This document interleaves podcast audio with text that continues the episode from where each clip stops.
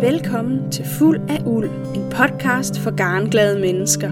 Her vil du kunne møde strikkere, hæklere, designere og andre interessante folk, som alle vil fortælle deres unikke garnhistorier.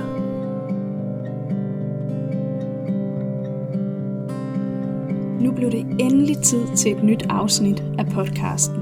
Det har bestemt ikke været meningen, at pausen skulle blive så lang, men da jeg laver alting selv, både optagelserne, redigeringen og udgivelsen, så tager det altså noget tid.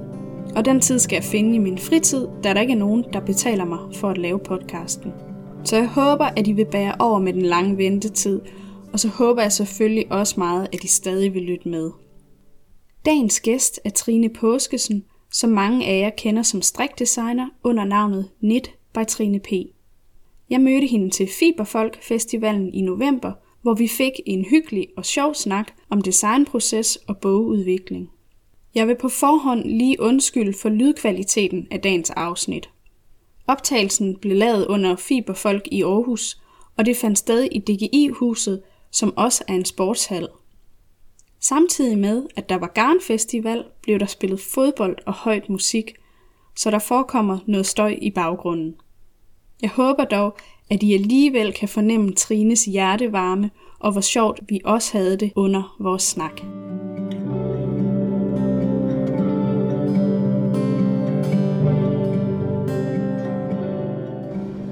Trine, du er både strikdesigner, forfatter og ejer af en webshop. Jeg kunne godt tænke mig, hvis du ville tage os med tilbage til det, det hele begyndte. Sådan, hvordan startede alt det her? Øh, ja, Altså, øh, jeg startede jo med at strikke dengang, at jeg var gravid med vores øh, mindste datter, som er fire år nu. Så øh, ja, det er, sådan, det der var fire år siden, og fordi at jeg var sengelæggende hele graviditeten, og det var rigtig kedeligt. så, så så begyndte jeg at strikke, og da hun så blev født, begyndte jeg at udgive opskrifterne, øh, fordi jeg synes, det er spændende, det der med at formgive, og øh, øh, ja, ja, ja, give form og skabe noget. Og så øh, har det sådan taget lidt fart derfra, og så nåede jeg på et tidspunkt øh, simpelthen til et sted i mit studie, hvor jeg, hvor jeg tænkte, nu er det nu, eller aldrig, at jeg ligesom hopper ud i det. Og så øh, hoppede jeg ud i at gøre det ikke helt på fuld tid, først med deltidsarbejde ved siden af, og så, øh, og så bagefter øh, sådan stille hen ad vejen øh, mere og mere på fuld tid. Og har været fuld tid med det de sidste par år her. Så øh, Ja, det er sådan kort fortalt vejen hertil. Så siger du, at da du så havde født din datter, så begyndte du så at udgive de her opskrifter.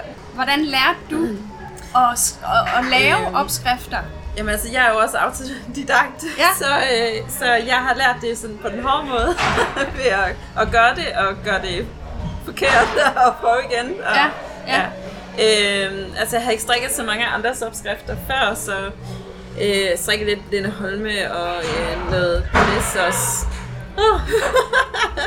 men, øh, men ellers øh, så prøvede jeg mig frem, og så tror jeg bare, at jeg fundet sådan min egen vej. Altså jeg er blevet dygtigere og dygtigere og dygtigere jo, jo mere jeg har gjort det. Så, og jeg synes stadig, at jeg udvikler mig. Altså bare fra den ene bog til den anden har jeg udviklet mig rigtig meget sådan i, hvordan jeg skriver min opskrift, og hvad for nogle ting det skal være i, hvordan det er sat op og sådan ja. nogle ting. Så ja, så det har været... Altså, matematik har aldrig været min stærke side, så jeg har fået min mand til at lave nogle hjælpeark, som kunne lave nogle af udregningerne for mig, og så har jeg bare lært at lave udregningerne og fundet ud af det. Ja. Øh, men altså, jeg kunne ikke engang regne procent ud, da jeg startede. Så, Ej, okay. så det var... Ja. Så du har hævet fat i nogle gamle støvede bøger? Øh, til at... Ja, jeg googlede en del. ja, ja du sagde også, at du var studerende, og så udviklede det her, så man har du så en, en kreativ baggrund? Øh, nej, nej, det har jeg ikke. Altså, ikke andet end jeg altid sådan har været et kreativt menneske, men ikke... Øh, nej, jeg har ingen uddannelse inden for det. Altså, jeg arbejdede som restaurantchef på McDonald's før, og øh, jeg sådan har været optaget på pædagogseminaret øh, to-tre gange, eller sådan noget, droppet hver gang. Øh, og så har jeg en handelsøkonom øh, og en halv diplomuddannelse i ledelse, så jeg er sådan lidt all over, ja, tror ja. jeg. Øh, men jeg har altid elsket ledelse, jeg har altid elsket at arbejde med mennesker og udvikle, og, øh, og har altid elsket projektarbejder, store projekter også. Øh, ja, da vi skulle giftes for eksempel, at, at det her store projekt, der skulle sammensættes af alle mulige forskellige ting. Altså, jeg har altid elsket den måde at arbejde på. Så, øh, så, så har jeg altid godt kunne lide at være selvstændig. Ja. Øh, jeg havde da været mellemleder, fordi at det der med, at øh, der altid var en over, der skulle styre, øh, hvorfor, hvor mange penge jeg må bruge, det var rigtig, rigtig træls. Så, så det er helt vildt dejligt, det der med, at øh, jeg kan styre sin egen tid og beslutte sig for, hvad det er, der er værd at bruge tid på. Ja. Okay. Har du altid strikket så? Eller Nej, hvornår altså, lærte du det? Det lærte jeg først der for fire år siden. Da, øh, og det, altså, jeg har syet før i tiden, men jeg har mm. faktisk aldrig været særlig god til at sy. Øh, fordi at jeg er sådan en, der ikke er god til at måle op. Mm. Og så bliver tingene skævt, når man ikke øh, måler ordentligt op. Ja. Øhm, så nej, jeg ved ikke. At jeg har strikket der, fordi at jeg synes, at øh, jeg skulle noget andet end at sy. Og, øh, og det var simpelthen for kedeligt i graviditeten, da jeg var sengeliggende. Altså, efter de første ja. par måneder, så har man set alt, hvad der er set i fjernsynet. Ja. så, øh, så jeg skulle gøre et eller andet. Så jeg har også forgæves prøvet at lære at hækle, ja. men øh, det er simpelthen ikke lykkedes endnu. Der er noget, der går galt med de der omgange hver gang. Ja, okay. Så.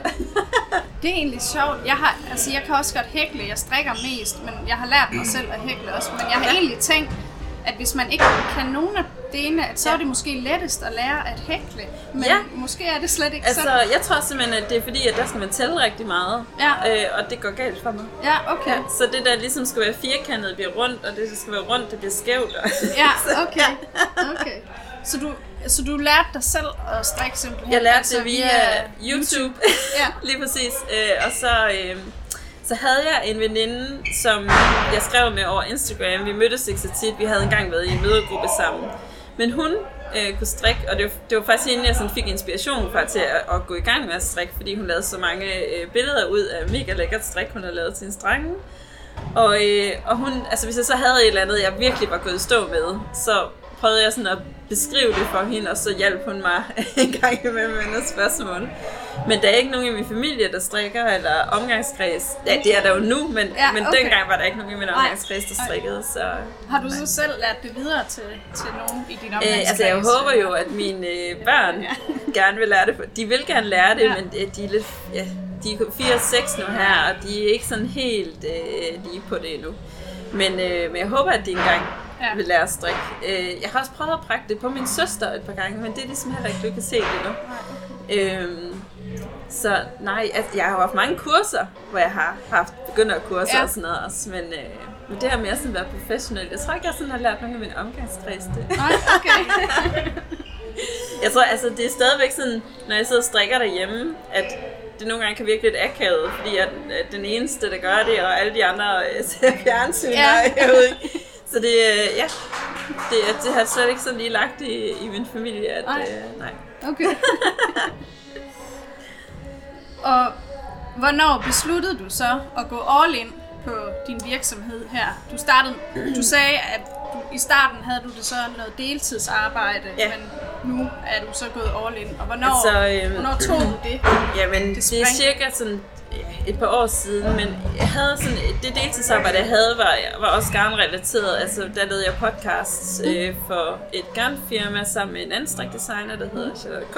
Mm-hmm. Og øh, jeg sad i deres kundeserviceafdeling og besvarede spørgsmål omkring garn og ja, opskrifterne og sådan noget. Øhm, og så begyndte jeg sådan bare gradvist øh, at undervise lidt mere og få en lidt højere indsigt, og så kom det lige så stille altså timerne der, de, de blev skåret fra. Og, øh, og så blev undervisningen skåret fra, øh, så nu er jeg faktisk gået ud og undervise til messer og, øh, og forskellige arrangementer.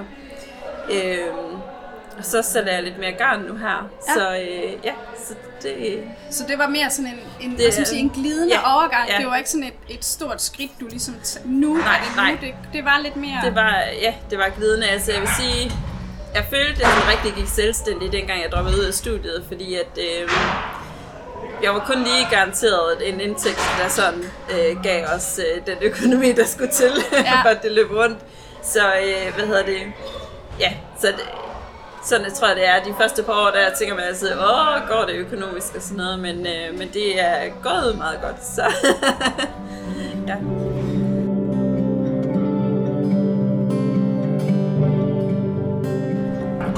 Hvordan vil du beskrive din, din designs stil? Øh, jamen, jeg plejer at sige, at det er sådan, øh, men, sådan nordisk islet med øh, sådan simple, enkle detaljer og snit. Øh, jeg kan godt lide, at, øh, at pasformen er god, og jeg arbejder meget med at lære konstruktion bedre hele tiden. Øh, men, og jeg gider heller ikke noget, hvor det er bare glat strik. Altså, der skal gerne være nogle detaljer på det, som, som gør det spændende, men jeg er heller ikke til noget, der sådan er meget øh, pompøst, eller hvad mm. det hedder. Øh, så, så kan jeg godt lide, at, uh, at man lærer noget, når man strikker mine opskrifter. Så selvom at man er erfaren eller begynder, så lærer man noget, når man strikker mine opskrifter. Det kan være en ny teknik på at lave bobler, eller øh, ja, sådan småt til et nyt knaphul for eksempel, eller noget af den stil. Ja.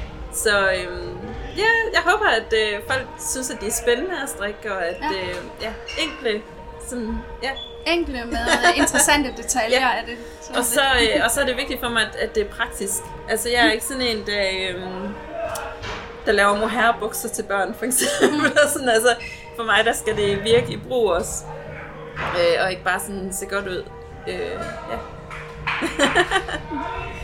Hvordan finder du inspiration til nye designs?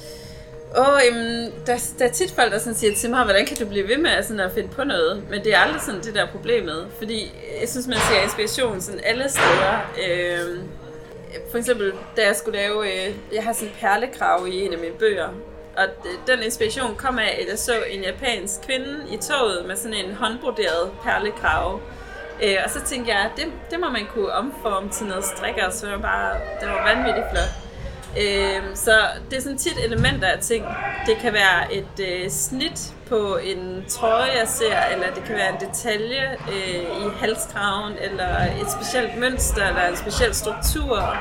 Øh, så det kan sådan være mange forskellige ting, men altså det er tit ting, jeg ser ude i enten færdige lavet tøj, eller øh, ja, ja, på folk rundt omkring, sådan øh, farver, der inspirerer mig måske, eller og tit så er det også bare mine mønsterbøger, som jeg elsker at bladre igennem. Ja. Og så, øh, så når man først er begyndt at tegne et design, så lige pludselig så begynder man at udvikle på det, og så kommer der nye designs frem, og så bliver det sådan, ja, udviklet. Og så er der nogen, der ligger, man har tegnet for to år tilbage, hvor man tænker, der mangler et eller andet, eller det er ikke lige det, men der er også et eller andet, man gerne vil holde fast i. Og så lige pludselig så finder man ud af, hvad det er, der mangler, eller hvordan det lige skal gøres for, ja, for det færdigt. Og så, ja, så det er sådan en løbende proces hele tiden, vil jeg sige. Ja.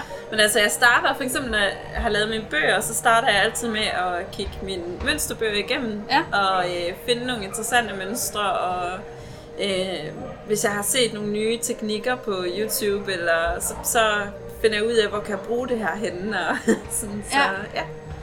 ja. Øh, og så tror jeg altså sådan lidt, jeg ved, jeg ved ikke, om jeg kan kalde mig perfektionist, men jeg kan godt lide, at tingene de er gode, øh, og det er godt håndværk.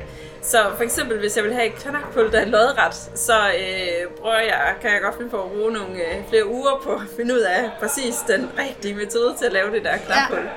Ja. Øhm, så jeg er, sådan, jeg er nok kompromilløs, vil jeg sige, sådan med mit arbejde. At, øh. Og hvordan udvælger du garn til dine opskrifter? Har du nogle øh, Jamen altså, kriterier? Altså, du... I starten der bliver jeg jo der bliver sponsoreret af nogle forskellige, og, og i starten var der ikke så meget udvalg, så der valgte jeg det, jeg ligesom kunne få. Mm-hmm. Men, men efter jeg har prøvet rigtig meget forskellige garn, og at det er et meget større åbent marked for mig nu her, så, øhm, så vælger jeg det, som jeg tror på og synes passer til, og som øh, øh, jeg kender også mange garner efterhånden, mm-hmm. og ved, hvordan de bliver strikket op, og hvordan det ser ud. Så jeg tænker meget over, hvad for nogle jeg bruger, når jeg skal have noget, der er strukturstrik, og hvad for nogle jeg bruger, hvis det skal være hulmønster, og hvad for et fald det skal have, og skal der være silke i, eller skal det... Ja, så, øhm, så jeg tror bare, at øh, med den viden, jeg ligesom har fået i årene, så, så er det blevet lettere at finde ud af, hvad, hvad, hvad der kan bruges til hvad. Ja. Øhm, og så er der jo selvfølgelig også det element, at øh, jeg har en webshop, hvor jeg sælger garn, så det skal jo gerne være noget, som jeg ligesom også skal sælge i webshoppen. Ja. Øh, og jeg har jo ikke ubegrænsede midler til at tage garner ind, så mm. derfor øh, det er også en udfordring at finde ud af, at det både skal passe til projektet, men at det også skal kunne passe i webshoppen. Og, ja. Ja. Så, så hvornår, i, når du, lad os sige, at du er ved, skal til at udvikle et nyt design, mm. hvordan starter det så ligesom op, og hvornår kommer, hvad skal man sige, valget af garn ind i det? Øhm. Jamen det starter jo næsten altid med valg af garn, og, ja. og så et mønster. Ja. Øh, det kan være ja, bobler, eller en snoning, eller et eller andet, og så en masse strikkeprøver. Ja. Øh, så det er jo næsten altid der, det starter. Øh, og så går der i hvert fald en tre måneder, for at det er udkommet, hvis det bare er en enkelt opskrift. Ja, ja. Men altså, jeg kan jo så rigtig godt lide de her projekter, og jeg har efterhånden lavet en del kollektioner og øh, med mine bøger også, og sådan, så, øh, så de der enkelte opskrifter er egentlig ikke den måde, jeg bedst kan lide at arbejde på. Mm. Så det er næsten altid det her, hvor det er lidt mere flydende det hele, og, øh, og en større proces, der ligesom ligger bag, at, at det kan jeg rigtig godt lide at arbejde på den måde. Ja. Og der er det jo, så er det jo rigtig mange strikkeprøver, og øh, rigtig meget forskellige garner, men det, det er en lang proces på flere måneder tit, når man skal lave en bog, hvor man bare laver masser af strikkeprøver. Ja. og øh, sammensætter og tegner om, og øh, finder ud af, hvordan det skal hænge sammen det hele. Er det så sådan, du starter med måske have en idé i hovedet, jeg kunne godt tænke mig at lave, lad os sige, en trøje, og så har du en idé til, for eksempel, der skal nogle bobler eller yeah, noget. Yeah. Og så, så går du derfra allerede måske og tænker, hvad for noget garn kan jeg bruge til det? Ja, altså jeg vil sige, jeg har næsten altid en klar idé om, hvad jeg vil, øh, så snart jeg har set det for mig. Så, øh, så, så snart jeg ligesom har øh, fundet et mønster, jeg synes er spændende, så ved jeg også, hvad for nogle garner jeg synes, at det er spændende at bruge til det mønster. Ja, okay. Og så er det simpelthen bare at gå i gang med strikkeprøverne. Ja. Øhm, og så kan det, tingene kan sagtens ændre sig undervejs. Nogle gange kan man også godt blive skuffet over det, som man så får lavet, og nogle ja. gange kan man blive virkelig positivt overrasket. Og der kan også være meget forskel på, hvad for nogle øh, farver man vælger. Mm. Øh, det har jeg lært. Øh, fordi i starten, der lavede jeg bare, øh, hvad hedder det, øh, øh, prøver ud af rester. Mm-hmm. Og det var sådan bare lige de farver, jeg havde. Men tingene kan se meget forskellige ud, mm-hmm. alt efter hvilke farver de ligesom, øh, der bliver brugt til det. Så nu øh, prøver jeg at fremhæve, altså vide, hvilke farver vil jeg udgive det her i. Altså, ja. øhm, og der ligger rigtig meget salg i det også. Altså, hvis det er, man rammer en rigtig farve, så køber folk også meget, ja. meget mere designet. Ja. Så, øh, ja.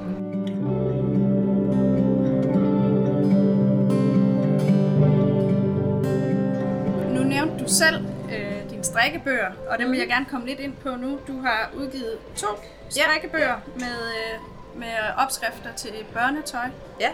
Og jeg kunne godt tænke mig, hvis du vil fortælle lidt om, hvordan ideen først og fremmest opstod til det her med at lave en strikkebog, fordi det er jo noget andet end en enkelt ja, opskrift. Ja. Altså, øh, det var så set min mor, der sagde, der sagde til mig, at jeg skulle skrive en bog. Øh, og så synes jeg jo, at de skulle begge to have været hæfter ja, okay. til at starte med. Øh, men den første bog, øh, ja, det, det, der tænker jeg, at det, det skulle være et hæfte, for det kunne jeg godt lige begynde med. Jeg havde ikke strikket særlig lang tid, da jeg begyndte på den. Jeg tror kun, jeg har strikket i halvandet års tid, eller sådan et eller andet. Øh, så, så jeg synes alligevel, at sådan en bog var meget at lige tage, tage fat i. Øh, men så udviklede det sig, og jeg kunne ligesom ikke altså, øh, sige nej til nogle af de modeller, jeg gerne ville have i, og... Øh, og jeg kan også mærke, at den kreative proces bare var så spændende, så, øh, så det blev så til en bog i sidste ende i stedet for. Øh, og den anden her, øh, den er, er kommet, fordi jeg har, jeg har en kronisk sygdom, der hedder fibromyalgi, og har været øh, ja, syg med den, hvor jeg lå og ikke kunne arbejde i tre måneder. Øh, og jeg manglede et projekt simpelthen til at kunne få mig i gang igen, mm-hmm. til at, at, at komme ud af det der. Øh, så, det, så jeg startede på den her, det skulle bare have været hæfte, øh, fordi jeg, jeg havde taget garn ind, og igen, så bare lige, øh, jeg vil gerne udgive den selv, og, øh, men så blev det også til en bog, fordi jeg ikke evner at begrænse mig. så, ja. Og nu nævnte du det her med, at du kan godt lide mm. hele processen, altså du kan godt lide at lave de her bøger i forhold til strikkeopskrifterne, ja. og hvad er det, du godt kan lide ved Men det kan i godt, forhold til Altså, der er jo mange andre elementer i det, end bare at lave opskrifterne. Der er også hele valget af øh, farvetema, layout, af... Øh, jamen, hvordan skal øh, overskrifterne se ud, hvordan skal det stå, hvilke billeder vil du tage, hvilken fotograf skal vi bruge, øh, hvilken stemning skal du fremkalde, Øh, og så er der det praktiske med, der er en masse deadline, der skal nås, der er en masse ting, der skal struktureres for, at du kan nå at lave den her bog, og for at tingene glider.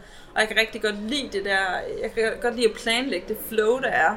Øh, det, det, altså det tæller mig lidt sådan det der med, at øh, du har nogle deadlines her, og det der skal være klar der, og det der skal gøres der, og der er mails, der skal skrives der, og så, altså, du er jo alle aspekter i det, og jeg er også den, der markedsfører det hele, jeg er den, der har øh, kontakt for at prøve at få det ud i boghandler, og jeg er den, der ligesom skal, skal finde, finde ud af det hele, og, og det kan jeg egentlig godt lide. Øh, så, og så er jeg også øh, den, der skal have det til at fungere økonomisk med at, øh, at finde ud af det hele, så der er mange forskellige aspekter i det. Øh, og der er rigtig mange ting, jeg har lært af den nye her, altså papirstyper, og øh, hvad hedder det, hvordan man redigerer billeder til forskellige papirstyper, og øh, så der er, sådan, der er mange andre ting i, øh, i det at skrive en bog, som jeg synes er rigtig, rigtig spændende. Ja, ja fordi du siger, at den, den nye bog, den har du valgt selv at mm. udgive, hvor den ja. forrige bog udkom på et forlag. Ja. Hvad har din overvejelse været i forhold til det, og hvad, hvad er de sådan største forskelle? Jamen altså, jeg har jo altid... Nordic, den første bog, ville jeg jo egentlig også udgive selv. Mm. Øh, og så min mand han pressede mig til at, at møde med et forlag, for han kunne godt se, at det var blevet for stort projekt. Og øh, det der med at skulle distribuere en bog ud, og hvordan gjorde man, og sådan nogle ting. Øhm, og jeg har været rigtig, rigtig glad for at have haft den første på et forlag. Øhm, det har åbnet nogle muligheder, det har skabt nogle kontakter, som jeg har kunne bruge i, øh, i nummer to bog her. Øhm, så det har helt klart været det rigtige valg at have den første på et forlag. Men jeg har også hele tiden været bevidst om, altid, at jeg vil bestemme det hele selv. og jeg kan huske, jeg sad til, da jeg så var oppe og snakke med Tobine, der sagde jeg direkte til ham, at øh, der var ingenting, der kunne komme på tale, hvis ikke jeg kunne få lov at bestemme det hele selv. men øh, det indvildede han så også i, heldigvis. Okay. Øh, men, men det er jo vigtigt for mig, for det er mit projekt, og, jeg vil, og det ødelægger det for mig, hvis der var en, der skulle vælge min fotograf. Mm. Øh, fordi så, så er det ikke, det er ikke mit, og det er ikke min sjæl, der er i det og det får ikke det udtryk, som jeg vil have, at det skal have. Så, øh, så, så for mig var det, er det vigtigt det der med, at, at jeg selv styrer det hele. Og det er også helt klart det, der sådan har været motivator for at lave det næste selv. Mm. Fordi øh, bogen var sådan set færdig, da jeg overgav den til Turbine, så, øh, så der var ikke så meget forskel mm. på at udgive med dem og udgive selv. Andet end at, at jeg selvfølgelig selv skulle ikke 100.000 i trykomkostninger. Ja. Men... Øh, men ellers har der, ikke, har der ikke været en stor forskel. Altså jeg har selvfølgelig hele markedsføringsdelen, hvor Turbine hjalp med at finde ud af boghandlere, der har jeg selv skulle kæmpe lidt for det nu her. Øh, men tingene er lykkedes alligevel, og øh, det, det har nok taget lidt ekstra tid og kræfter, og det har selvfølgelig også taget, altså man laver fejl, fordi at man finder ud af, at det var ikke den her vej, jeg skulle gå, eller det var ikke øh, den rigtige kontakt her, eller altså, så, så man, men man finder ud af tingene sådan efterhånden. Øh, så umiddelbart øh, vil jeg sige, at jeg er ret frisk på at udgive selv øh, en anden gang, fordi at øh, det arbejde, der er kontra den indtægt, man får, når man ikke skal give en procentdel til et forlag, er jo bare øh, større. Mm. Så ja. nu kan man sige måske også, at du har lært så meget af det, at du ja, altså, ja, så kan du det endnu bedre til, til næste ja, gang. Ja, Altså, øh, det vil jeg mene, og især altså, det der med deadlines var virkelig svært første gang, for man aner slet ikke, hvad man skal forvente. Altså, hvor lang tid tager det at teststrikke mm. alle modeller, hvor mange modeller skal man overhovedet have teststrikket, og øh, hvor mange farver skal man bruge, og sådan, altså, det har jeg lært meget mere til, til den her gang. Og jeg synes, det er et meget bedre, øh, en meget bedre rød tråd i min nye bog end i min første bog. mm-hmm. Det er nogle ting, jeg har ændret i min nye bog, sådan, som for eksempel, at øh, alle garnfarverne og typerne står under hver eneste billede, og ikke mm. bare øh, i sidst i bogen eller på min hjemmeside. Så, øh, så der har været sådan nogle, jeg ved ikke om man kan sige sådan øh, børnefejl, øh, som jeg ligesom har, øh, har haft rettet øh, til den næste her. Øh, så det er klart, at man udvikler sig jo hele tiden, og øh, ja. ja. Ja. Så hvordan går du, øh, når du skal lave sådan en bog selv her? Hvordan er du så gået fra idé til den fysiske bog? Øh, jeg kan forestille mig, at mange af processerne er sådan noget, der ligesom går frem og tilbage. Altså det er ikke sådan, så er der en del, du ligesom kan sige, så er det færdigt, og så sådan... Nej, altså, altså det er jo sådan lidt delt op i, at der er nogle opskrifter, der skal øh, sådan matematisk regnes ud og skrives ned, før der er noget, der kan teststrikkes. Mm-hmm. Og efter teststrik, så er der noget, der skal fotograferes, så på den måde fungerer det, og det er sådan delt op i tre perioder. Men, øh, men så er der også alle mulige andre ting indimellem, som kan tage rigtig lang tid, øh, og der er mange, der skal sådan kommunikeres med. Øh, så, så det er meget flydende, vil jeg sige. Men der er også sådan en opdeling af, at øh, hvis jeg skal nå at udgive den til september, jamen, så skal det her punkt være færdig her, og øh, det der punkt skal være færdigt der. Og så er der også noget med, at billederne for eksempel bliver bedst, hvis man tager dem i maj, fordi at lyset er bedst, okay, ja. og øh, dagene er stadig lange, ja. øh, og lyset er ikke for skarpt, og Nej. det regner højst sandsynligt ikke. så der er sådan nogle, øh, ja, ja. sådan nogle elementer, som man også er nødt til at tænke over i, i planlægningen. Ja, ja, og det var sådan en ting, der måske er mange, der ikke lige, nu det du siger med billedtagning ja, i altså, maj, som man måske ikke lige sådan Nej, tænker første gang, over, der kom jeg jo også til at lave den fejl, at, øh, at jeg ikke havde tænkt over, at der var sommerferie i, i trykkeribranchen.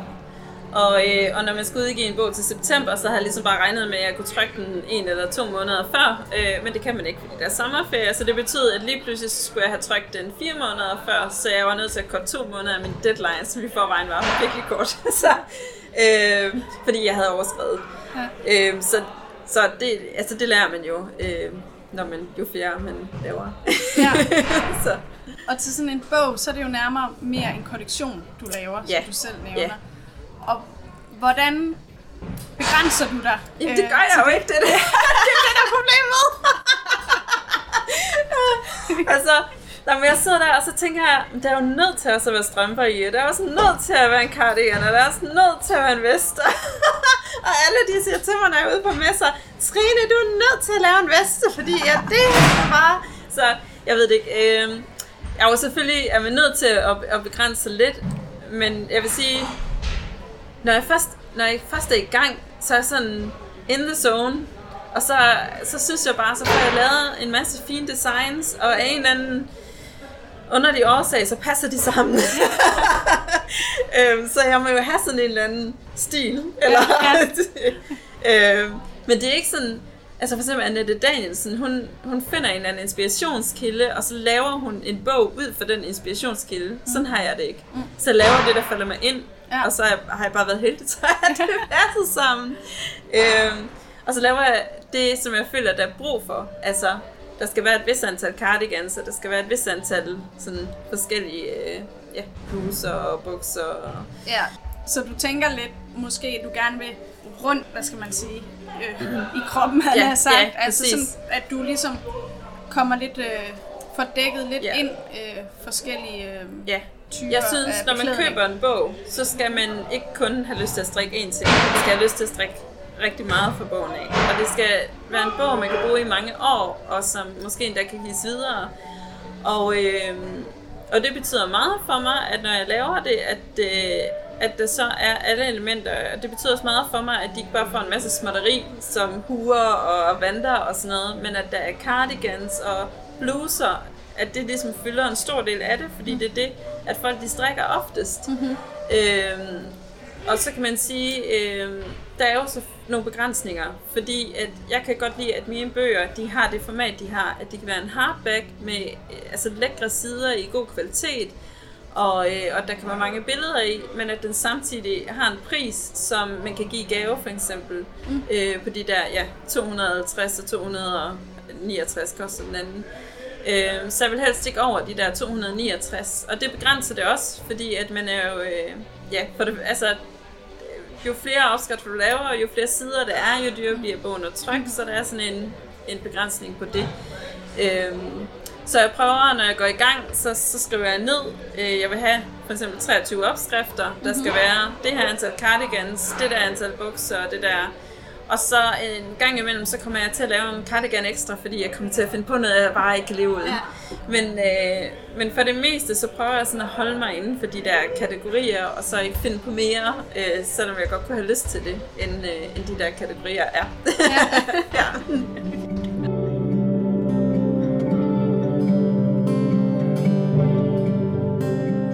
Hvad er du mest stolt af i forbindelse med din virksomhed? Jamen, øh, altså jeg, jeg er stolt af den nye bog. Jeg er stolt af at have udgivet den selv, øh, og jeg er stolt af at, øh, at have gjort det med en kronisk sygdom og to små børn. Og øh, ja, øh, men ellers så, sige, hverdagen ruller jo bare, og generelt er det ikke sådan, at jeg lige sætter mig tilbage og tænker, fuck det her, det er jeg stolt af. Men der er der sådan momenter, altså for eksempel når man, når man får bogen i hånden første gang, eller til photoshoot af bogen, når man kan se, at det hele kommer sådan sammen. Og så er det også rigtig dejligt, det der med, at, at der nu er økonomisk stabilitet i mit firma, og ikke ligesom i starten, hvor man ikke helt vidste, har jeg løn til de næste tre ja. måneder, eller... øhm, så det, selvfølgelig er jeg stolt af at, at have en virksomhed, der er i øh, fremdrift, mm. og som er økonomisk stabil. Og, øh, men øh, ja, altså jeg er nok og så jeg, jeg er stolt af at være kvinde og selvstændig og have to øh, piger, der kan se op til mig og sige, at øh, min mor, hun gjorde det, hun brændte for, og min mor, hun, øh, hun prøvede, hun turde godt. Øh, og hun, øh, jeg er stolt af, at de kan se, at vi får det til at fungere, og at, øh, at vi er ligeværdige, mig og min mand, øh, i alt det her. Så ja. det synes jeg også, du skal være stolt af. tak. er der nogle tendenser inden for strikkeverdenen lige nu, som du føler sådan særligt interessante? Åh, oh, som jeg synes er interessante. Jeg synes, der er rigtig mange, som er uinteressante. Hvis, ja. Men, men, øh, Vil du fortælle, hvad det ja. for eksempel altså jeg er slet ikke selv på mohair-bølgen, for Nej. eksempel. Øh, altså jeg har været sådan lidt nødsaget til det, fordi jeg godt kan se, at andre rigtig godt kan lide det. Mm-hmm. Men jeg har ikke selv, altså, det har ikke lige sagt mig noget. Mm.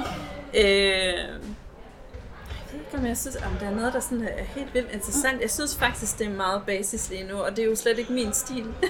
så jeg, jeg kunne godt tænke mig, at det... Jeg kunne godt tænke, tænke mig, at Danmark generelt bliver mere vidne om, hvad der er ude i verden af metoder og teknikker, og for der er virkelig, virkelig meget fedt. Men jeg tror også, det er fordi, at der kommer sådan en helt ny, kæmpe bølge af nye strikker, som skal have lært det, før mm-hmm. de tør at komme videre. Øhm, så jamen, det ved jeg ikke. Jeg synes, det er spændende hele tiden selv at finde nye teknikker. Ja. Og jeg lærer hele tiden noget sådan, øh, ja. Ja, på YouTube og af mine kollegaer. Og, øh, ja. ja. Jeg ved ikke, om det er sådan en tendens. Det har jeg ikke tænkt over.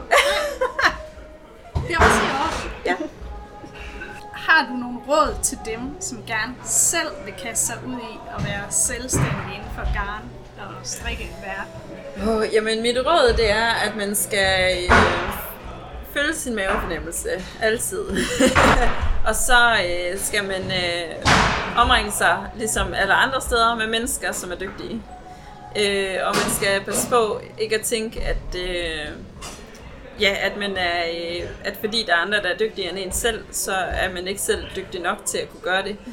Fordi at... Øh, der er mange af mine teststrikker, der er meget bedre strikker, end jeg er, øh, og som øh, har prøvet mange flere ting, end jeg har, men som bare øh, kan hjælpe mig på, på nogle punkter, som, øh, som jeg ikke har kunnet, øh, fordi at de har den erfaring. Og, øh, ja, så, så jeg synes, at øh, det er vigtigt det der med at, at gøre det helt hjertet, og, øh, og at man står ved det, man gør, og at man kan mærke noget personlighed bag, øh, bag det brand, at man skaber. Øhm, så jeg har selv elsket det der med at komme ud og møde mine kunder, for eksempel på de her messer her. Det giver noget sådan et helt personligt touch, selvom det er rigtig hårdt. De mm. her, altså, messe, de ligger altid oven i hinanden her. ja. Men, men det, er, det er også rigtig, rigtig godt, synes jeg, at komme ud og møde, øh, møde ens kunder.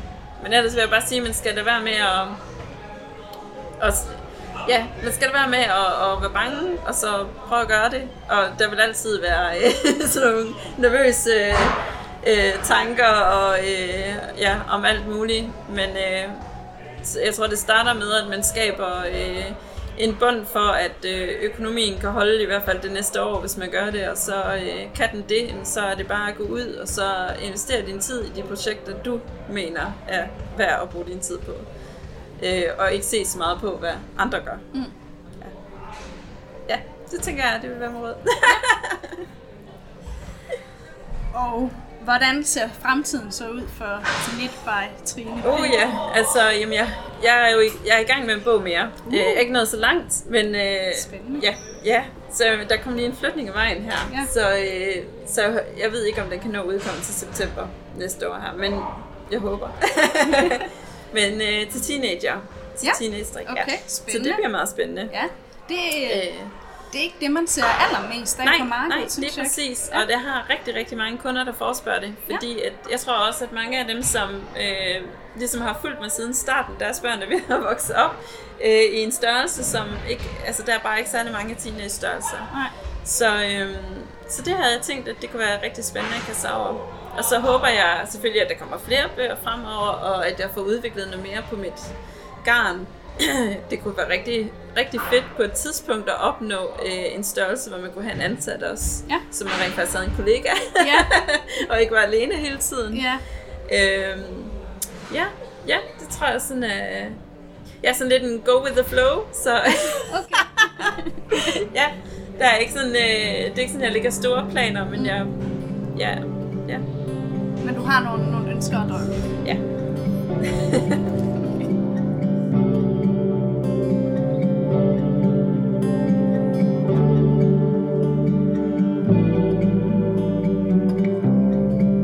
Det var Satrines fortælling om, hvordan hun blev strikdesigner og har udgivet flere strikkebøger.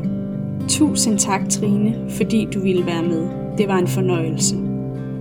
Du kan som altid fange mig og podcasten på Instagram og på mail, hvis du har kommentarer eller spørgsmål. Jeg vil elske at høre fra dig. Tak fordi du lyttede med. Jeg håber meget, at du også vil lytte med næste gang, uanset hvor lang tid der kommer til at gå. Vi høres ved.